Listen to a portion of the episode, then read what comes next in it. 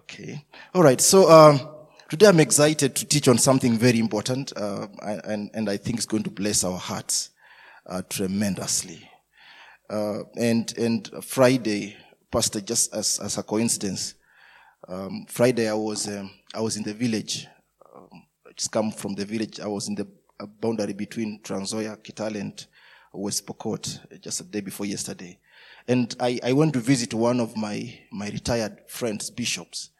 And so we sat down under, uh, under shade as, as they were preparing some tea for him. And as a coincidence was, some other bishop came, was just passing by and said, let me go see my old bishop. I haven't seen him for a while. So two bishops came. And as we sat there, other two, other two uh, pastors joined us. See that coincidence under a tree. And I, I was blessed by, by the old retired bishops, the two of them. They said things that uh, you can't read in books. And one thing that they said that caught my attention, they talked about the lack of unity of the church in their area.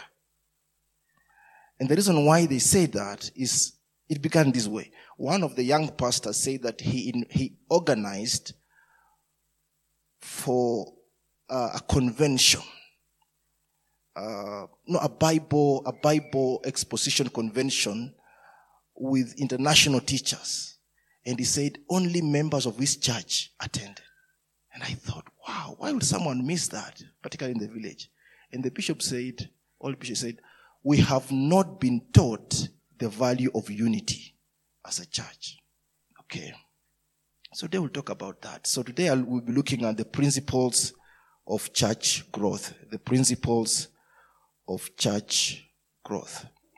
And we'll be looking particularly um, in Acts of Apostle because uh, that's when we begin learning how the church grows. So we see the disciples beginning to grow the church. And if you recall, as we lay the foundation, on the day of Pentecost, there were 1,200 people that were gathered. Remember? First we had the 12. And then on the day of Pentecost, there were 120 people gathered in that room, upper room. Later on, we see 3,000 people converting to Christianity by the preaching of our brother Peter. Hello? You read two chapters later, you see 5,000 people have been added. Today, the Bible says that we are innumerable company of angels. Look at us. From 12 to 120 to 3,000 to 5,000.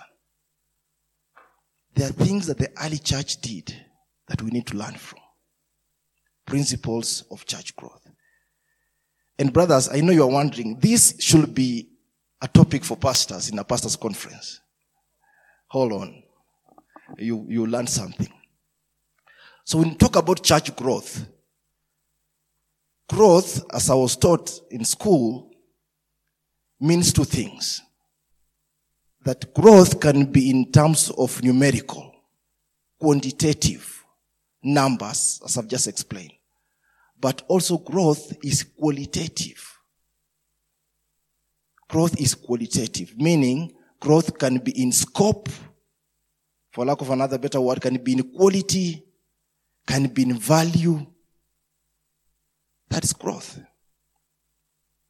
And so when you begin reading the early church, you realize that one thing that the Bible emphasized was growth qualitatively. Growth qualitatively. Qualitative growth of the people of the brethren led to quantitative growth of the church. Okay, I see some young guys in this church, so I'll go a bit slow. So the Bible says this in uh, Acts 2:41. It says, "And they continued steadfastly in apostles' doctrine and in fellowship and in breaking bread and prayer. Hello? That blesses my heart. That these people, the word steadfast means with one focus. And then he says they continued in doctrine, meaning it was building people qualitatively. People were being nurtured qualitatively. Doctrine basically means teaching. Okay, um, uh, uh, it means um, dihan in the, the, translation in terms of uh, Greek dihan. So it meant these people were were getting instruction in the ways of God, and so they grew inside, and we begin learning from the Bible, from the writings of, for example, brother Paul. Paul writes to Timothy and says, "From your childhood, you have known." The scriptures, the Holy Scriptures, which are able to make you wise and give you salvation in Christ Jesus. He's telling him, because of that, don't forsake that. For it's able to make you wise. Elsewhere, he tells the same guy, Timothy. He should be Timothy 4, uh, Timothy 1. He tells Timothy, do not let anyone neglect your youth. You know that, right? But be an example to brethren in word, in conduct, in faith, in love, in spirit, in purity. Six things. And he says, before I come, meditate on these things and give yourself entirely unto them that your progress may be evident to all. He's telling them that when you grow yourself inside, it becomes evident. So he's encouraging him, grow qualitatively grow qualitatively. So remember, qualitative growth leads to quantitative growth. So um, we'll begin looking at at, at uh, the principles of church growth, and uh, we'll get that one from Second Acts. Uh, I mean Acts two forty six uh, to forty seven, just two of them. As you turn that. I'm just reminded as we're talking about qualitative growth uh, of a story I heard from, I think, from our brother John Carson. And he was saying uh, there were two trees that, that were planted together. Uh, one was a, a, a thistle, a palm, a bamboo, a bamboo tree, and another one was an oak tree. I'm sure you have heard that story. Just quickly to paraphrase it, he says, the bamboo tree, as you know, grows very fast. But the oak tree takes years. So within six months, the bamboo tree was already sprouting up and the bamboo and the oak tree was barely two leaves uh, from the ground. And so the bamboo tree kept on intimidating the oak tree and telling him, Hey man, you are standard. You are standard. When will you ever grow? One year the bamboo tree was already big. Two years it was all over the place. Three years, several, several inches tall. But the bamboo tree was, I mean, the oak tree was small. 20 years later, the bamboo tree was now teenager, well stout. And there came a storm. Hello? There came a storm and you know what happened? Okay. So the bamboo tree was shaken and pushed and pushed and being uprooted and say, Hey, Mr. Oak, help me, help me, please, my brother. Mr. Oak was just there watching the, watching the storm. That is qualitative growth. It was digging deeper. As the other one was going up in a rush, the other one was going deeper and deeper. All right. So let's look at um, principle, principles of church of church growth. Today I'll just do one, uh, and and then that will be uh, that will be enough. So in Second Acts 46, Bible says that um, these guys, the the apostles, continued daily in the temple Ah, there we are. Uh, I, I wish I would get uh, uh, a New King James Version. Ah, there we go. So continuing daily with one accord in the temple and breaking bread from house to house, they ate their food with gladness and simplicity of heart. Okay. Praising God and having favor with all the people, and the Lord added to the church daily those who are being saved. Next. No, no, no, not that one. I think you skipped something there. Okay, praising God and having, and the, yeah, there we go. And the Lord added to the church daily those who are being saved. That is what I was looking for. So you see, brothers and sisters, that these people, the things they're mentioning there, that is very important compared to the first earlier one of 41. It says, these people continue together daily with one accord. Number one. Number two, they went house to house and they ate their bread with gladness and simplicity of heart. Today I want to talk just on number one. Uh, the others will cover later on. We'll talk about one accord. That these people continue together with one accord as a principle of growing qualitatively and quantitatively. This word one accord is used in the Bible only 12 times. And the first time we find it, we find it in Luke 14, 18, where the Bible talks about Christ. Uh, there's a farmer who organized a banquet for his son and he went to the streets calling people and they declined it. The Bible says with one accord they declined the invitation. Okay. But the one accord in Luke 18, if you look in your Bible, it's italicized. Mine is. It means it was added. Okay. So the first time we find the word one accord without being italicized is in Acts 1 4. That they were in one accord in the upper room, waiting for the Holy Spirit. They were in one accord. 12 times. The next time we find one accord is when they are praying together when Peter had been released from prison. They were in one accord in prayer. So there is power in being one accord.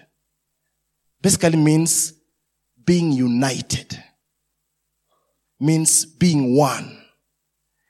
The word translated one accord is homoth- homothodlan, very hard, which basically means one mind, unanimously. And Christ prays for his disciples when he was going to, for crucifixion and says, my father, I do not just pray for this one, but I pray for those who will believe through them that they may be one. When a man is dying and you have got only one minute to make a prayer or to say something, you will say something serious. Okay? You don't count chicken. You say something serious. So Christ to talk about unity when he's going to die, it is heavy. So he's saying, I pray that these people will be in one accord.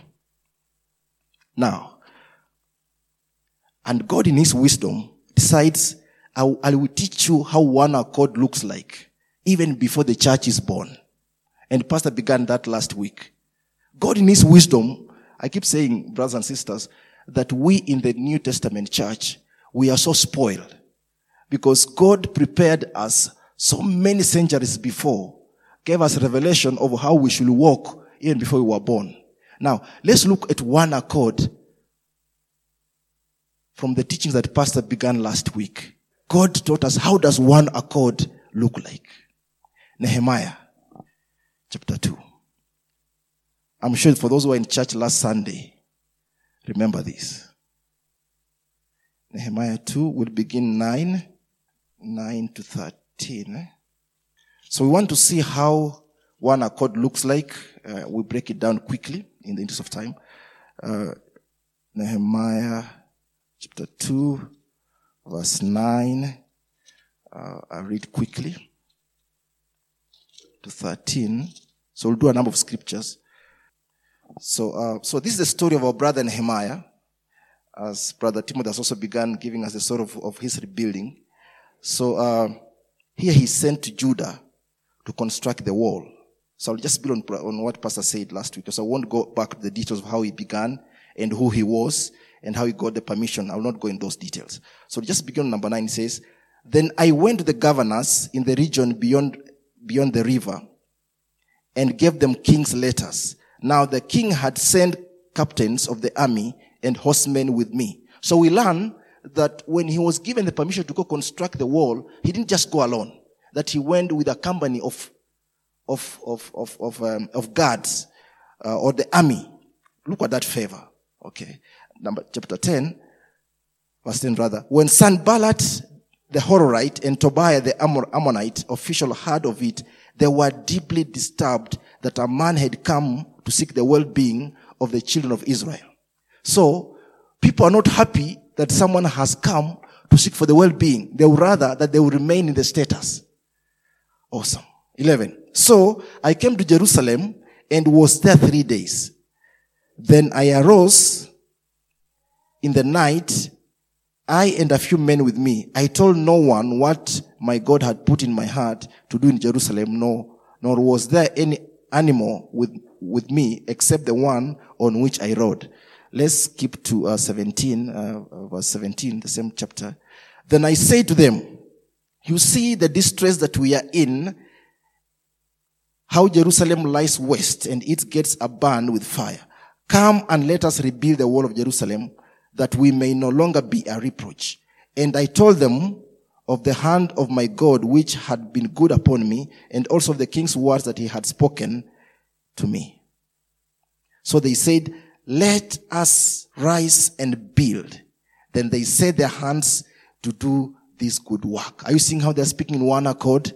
Let us arise and set our hearts and, and, and do this good work. But when Sanballat the Horonite Tobiah the Ammonite official and, and Geshem, the Arab, heard of it. They laughed at us and despised us and said, uh, New King James said, they laughed us to scorn. What is this thing that you are doing? Will you rebel against the king? So I answered them and said, the God of heaven himself will prosper us. Therefore, therefore, we, his servants, will arise and build, but you have no heritage or right or memorial in Jerusalem.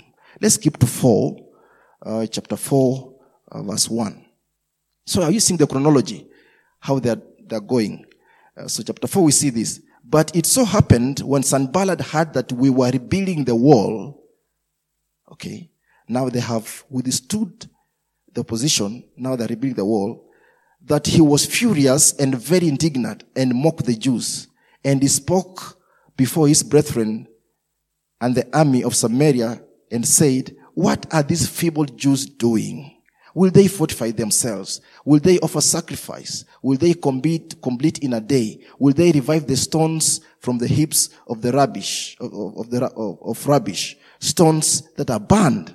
Now Tobiah the Ammonite was beside him and he said, whatever they build, even a fox goes up on it, he will break down their wall.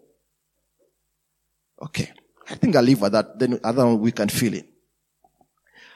So brothers and sisters, you see how, I think you know that story. That brother Nehemiah, who was distressed and given the burden to go and construct the wall, is now in Jerusalem with the king's permission. And as, as he begins to plan as an architecture planning, he begins to get opposition. A guy called Tobiah, Sanballat, and Geshem rise up against him and they begin to discourage them. They begin to dissuade them. In chapter 4, we see that these guys did not focus on the discouragement. They soldiered ahead. So, facts about one accord. Number one, that one accord requires common purpose and relentlessness on the objective. That as a church for us to grow, we need to be relentless about the purpose. These guys focused on the purpose. They focused on the wall. Our purpose is to construct the wall. Sanballat and his boys can make noise, but for us, we'll focus on the construction of the wall. As you read Nehemiah going along, they even faced death threats, threats. Sanballat began organizing an army of hooligans to begin attacking these people. But Nehemiah and his team decided that we will hire, we will train ourselves, have people who watch over the workers, and each one of us will carry a sword and a spear. So they had a shovel in one hand and they were having a sword here. just in case Tobiah and the group attacked. So we see that they had a common purpose. So brethren, for us as a church, we know that our objective is to go to heaven. That's our objective. Really. That's our objective. The second objective is for us to take as many as possible with us. Because it's a good place. We learn from that from the scripture. It's a good place. The Bible says that we should be able to prevent those others who are peradventure, who are stumbling to death. So we are protecting people from stumbling to death. So the second objective is for us to go with as many as possible. But within the same breath, that as long as we are in this tent, the Bible calls us the tent, that will remain relevant. That will remain relevant in the communities that we are. That will remain useful. Talking about trip, Pastor, God teaches me many things. Same trip I went in the village, uh, which I came this morning. I went to visit a brother of mine. We were together at the university uh, doing uh, Christian Union. He has he has um, a huge uh, began uh, an agriculture. How do you call it? Um, he has greenhouses, so he multiplies seed to sell to farmers. And so I went to visit him. I've seen him posting on Facebook. He has a PhD. So I was wondering, this man with a PhD left teaching the university and is going to Kitale to do greenhouses. I thought this man is out of his mind. So I went to see him so that I can help him to come back to his senses. When I went there, my brothers and sisters, I was ministered to. I was ministered to. This man has got acres and acres and he has hired 10 staff. So I asked him, Brother Josh, where did you get the vision and the money for this? And the story that man gave to me, how he is transforming the farmers, it blessed my heart. And I said, I told him actually, when together, I told him, my brother, you are the church. You are doing the church. This man, a PhD in a village with his wife, they are doing farming and transforming the community. This man, because he's a man of integrity, someone just spotted him in Netherlands. And this man is channeling money to this man without even asking for auditing. So he's telling me, I just called this old man. I tell him I need 120,000 Kenya shillings, or uh, 120 million Kenya shillings. He's talking about millions. And this man says, what do you need for? So I explained to him on the phone and he channels the money. I said, Brother Josh, who does that? And so I asked him, are you drawing a salary? He tells me, no, I'm not drawing a salary here. So how are you feeding your family? You have a beautiful wife and two children. He tells me, I do other hands. I help, I don't, I won't tell you this where he works. I help the government. he helps the government because he's a guy trained with the food sec- safety and security. He helps one of the government parastatals. So they call him every time once a week. So he flies to Nairobi and flies back. And the government I insisted to pay him a salary. He's a senior, uh, one of those senior guys in the government. Comes to Nairobi once a day, a week to advise the government and goes back and helps the farmers. And I said, my brother, you are doing the church. So we are meant to be relevant. We are meant, wherever God takes us, we are like manure. We are spread everywhere. We cause things to grow. That's who we are.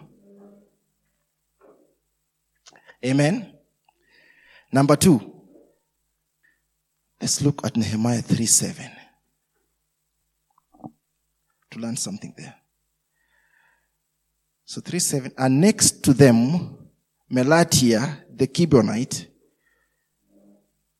Jordan the Meronothite, the men of Gibeon and Mizpah, repaired the residence of the governor of the region beyond the river. Next to him, Uzziel, the son of Harhaiah, one of the goldsmiths, made repairs. Also next to him, Ananiah, one of the famous made repairs. Then they fortified Jerusalem. And next to them was Rephaiah, the son. Are you seeing the son of her? Are you seeing that? That from one person to the next, one person to the next, one person to the next, each person was doing his part. Each person was doing his part. So one thing we learn about one accord is this, that we are members of one body. Amen. That we are, as Bible, we are members of one body. Therefore, we learn from this version that in the house of God, to have one accord, we cannot afford to have spectators. That in this walk of faith, you cannot afford to be a spectator. We see here every person was doing something small. Perfumers were doing their work. Masons were doing their work. Those who were guarding the workers were doing their work. There were no spectators. Why is spectatorship discouraged in faith? One is because spectatorship breeds criticism. For those who watch soccer, sometimes like me, the best coaches in life are the ones who watch TV and sit on the terraces. They know who should be substituted. They know how we should have scored the penalty. You always have got the best ideas because you're a spectator. The day you are made a player, not even a player, a substitute, and you sit on the bench, you do the training, you'll have grace. So we see in Nehemiah that there are no spectators.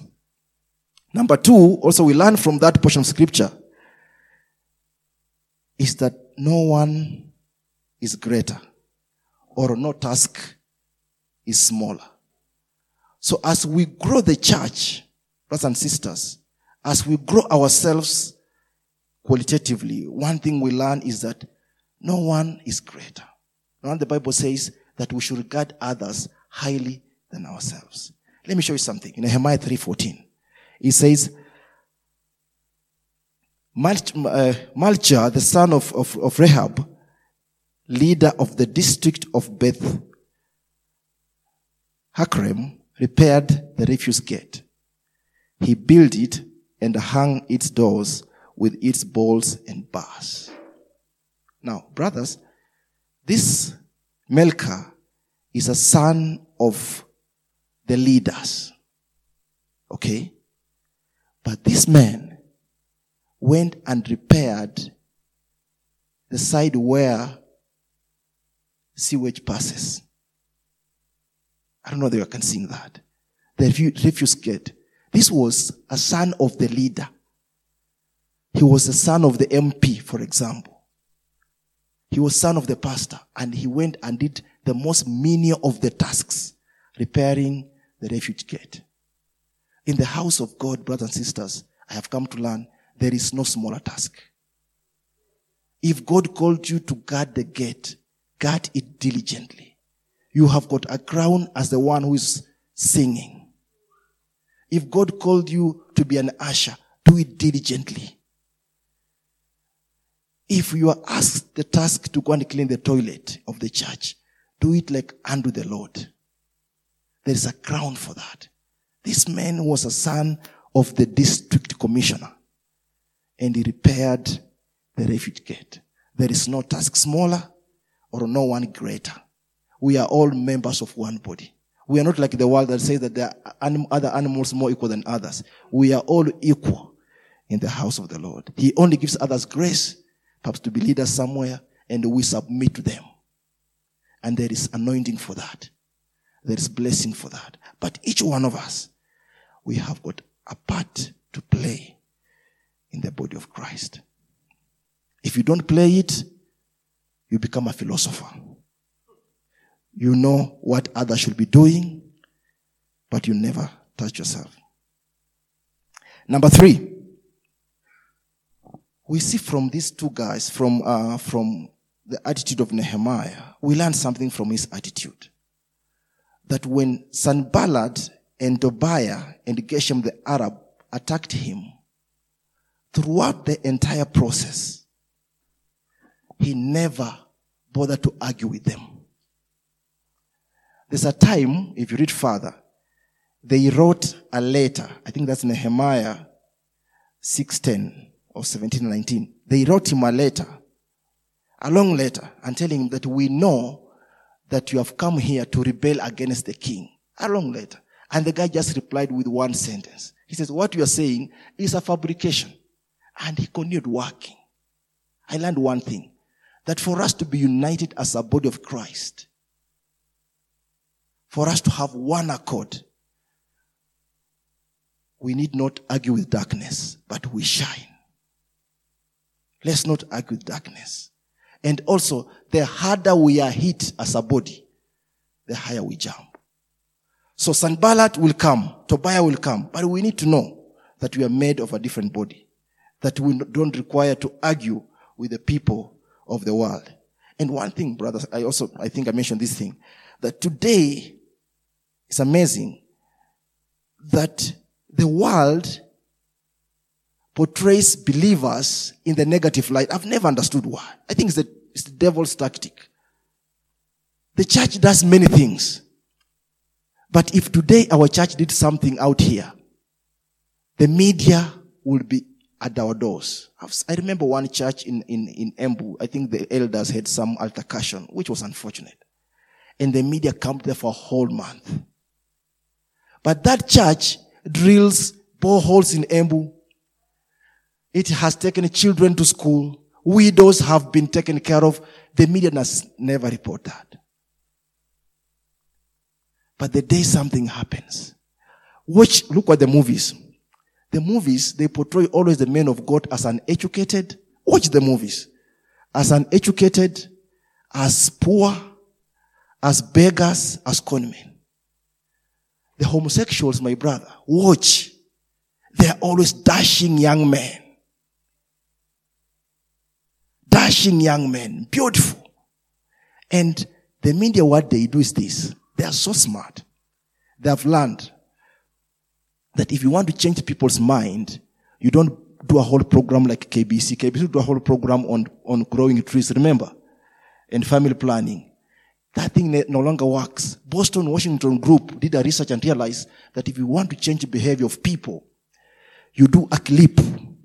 For example, you say, we need people to have fewer children in a huge, in a bigger program. Perhaps you're having a program on agriculture. But within that program, you put a small line of we need people to have smaller children so they can manage the shamba. That line is more effective than having a whole program on family planning. Why? Because many of us are bored by listening to a longer program. And so when you watch movies and program, TV programs, they bring in gay episodes as a flash. You just see a man taking, kissing another man, and the thing goes. They have done something in you. They have gotten your attention. They are changing your behavior. So we need to know how darkness work. For us to have unity, we should not be arguing with them, but we need to, to shine. I remember a story I was told one time of uh, the salmon that are grown, that are found in the Moroccan, uh, Moroccan side. And uh, the story is that uh, this uh, particular species of salmon are very tasty and are loved in the US. But the challenge is that shipping the salmon on the shores from Morocco uh, through the Atlantic to the US meant that the salmon will die. And so they arrive not fresh. Okay. So one day, someone carried the salmon in good conditions to take them to the US. And when they arrived there, for the first time with many trials, the salmon were not dead. And so the scientists were so mesmerized of what they did to transport the salmon live. And guess what? They found within that tank that they were carrying the salmon, there was the sea lion. You know the sea lion? A sea lion is a predator that eats the salmon. So the salmon, the, the, the, the, the sea lion kept on chasing the salmon across the tank throughout the journey of the ship. So the salmon were trying to live, you know, if you've got a predator. So in the process, of fighting for their life, they alive, they arrived alive. Lesson, my brother, is that these challenges we face in the world, they make us alive, arrive alive. It's for our good. So when the world bangs us and bashes us, it's pushing us towards our destiny. Number, number five. let's let's do a bit of uh, reading again. I think Nehemiah six ten. I see vehicles coming, meaning the service up. Six ten. Afterward, I came to the house of Shemaiah, the son of Delaiah, the son of Meateb, who was a secret informer, and he said, let us meet together in the house of God within the temple and let us close the doors of the temple for they are coming to kill you. Indeed, at night they will come to kill you. So one, we learn that this gentleman, Shahabel, is uh, uh, uh, Shemaiah, the son of, of Delaiah. He was a secret informer. Okay. And he wanted Nehemiah to commit sin by going to hide in the holy, in the, in the holy of, of, of uh, in, in the temple. And in 17, same, same verse, we read, also in those days, the nobles of Judah sent men letters to Tobiah, and the letters of Tobiah came to them. For many in, Ju- in Judah were pledged to him because he was the son-in-law of uh, Sheshaniah, the son of, of Ariah. In short, Bible saying that these nobles of Judah were on the payroll of Tobiah and and and and and Geshem and the other and, and other person. So we learn that as this man was constructing the wall, within the team, there were informers, brothers in the church, who were spies because they were on the payroll or related to Tobiah. But one thing, brothers and sisters, as we come to a close, is that there is no any one time in this scripture that you see Nehemiah blaming these guys. At no any one time does Tobiah address these guys, the secret informers. He used only to address what Tobiah will send. His focus was let's construct the wall, let's be of one accord, one mind. But as far as the informers are concerned, I will not focus my energy on them. What do we learn from that? Number one, that for us to have one accord as a church, we need to characterize our enemy. We need to know who our enemy is. And brothers and sisters, may I submit to you that our enemy is the devil and not members of the church. Absolutely. That we cannot have one of us to be our enemy. We will be losing focus. We will rub our shoulders, but let's remember that none of us inside here is our enemy. Some could be wayward, as Pastor keeps saying, this is like a garage. The vehicles that come in that only need some oil. The others that come here that need a whole overhaul. And each car requires different service. There are those that will require three years to come back to line. There are those that will just require some oil inside and down line. So the one that requires on one oil few minutes is different from the one that requires three years. The one for three years will con you. Brothers, I've been conned in church by brothers and sisters. Several times, not one. Now I'm smarter. But I've been conned. But those guys are not my enemies. We just nurturing them because they require a whole engine overhaul. Within four years, those guys will be talking in tongues. No longer conning you. One man with his wife, beautiful wife, conned me in church. Never forgotten.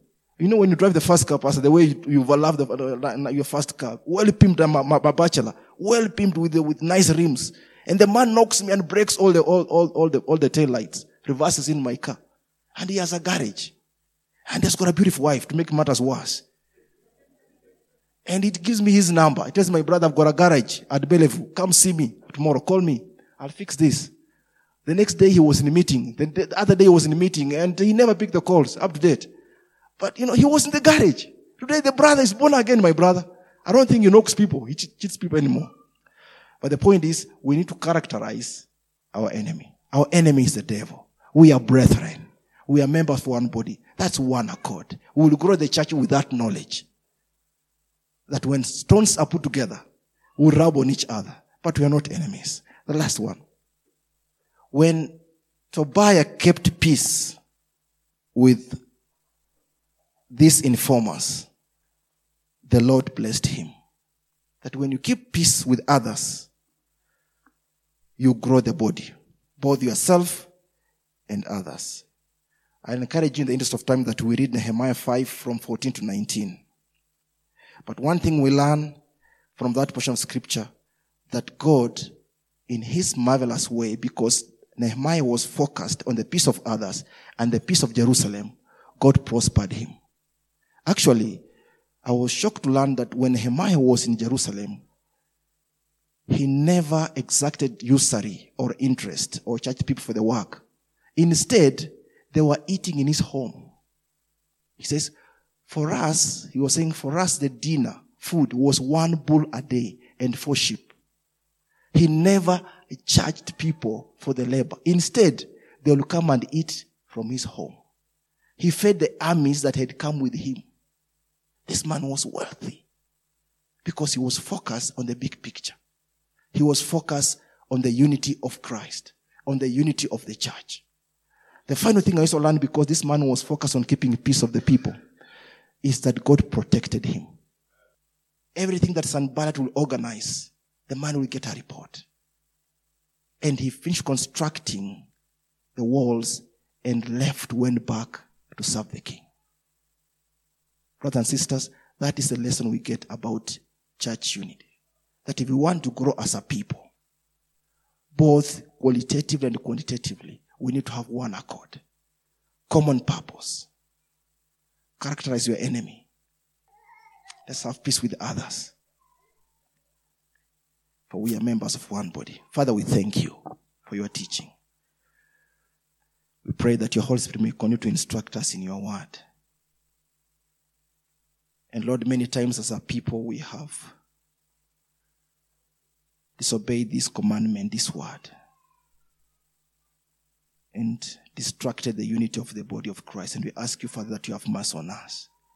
We pray, Lord, that as we grow as a people in this church, that you will make us unified. You will give us common purpose. As we plan to relocate and get property, will give us one purpose, one mind, one spirit. That will be members of one body as you have ordained in your word. We also further pray for the body of Christ in our country that we will remain to be united with common purpose. Common purpose of exalting you as our King. Common purpose of winning souls. Common purpose of influencing the world for your glory. For all these things, Father, you said they will become a, a testimony for us, a testimony for them, an occasion for testimony. And every situation in our life is a testimony for the world. Father, give us that fortitude to be what you have called us to be. And we bless your name. And the may church say, Amen. Thank you.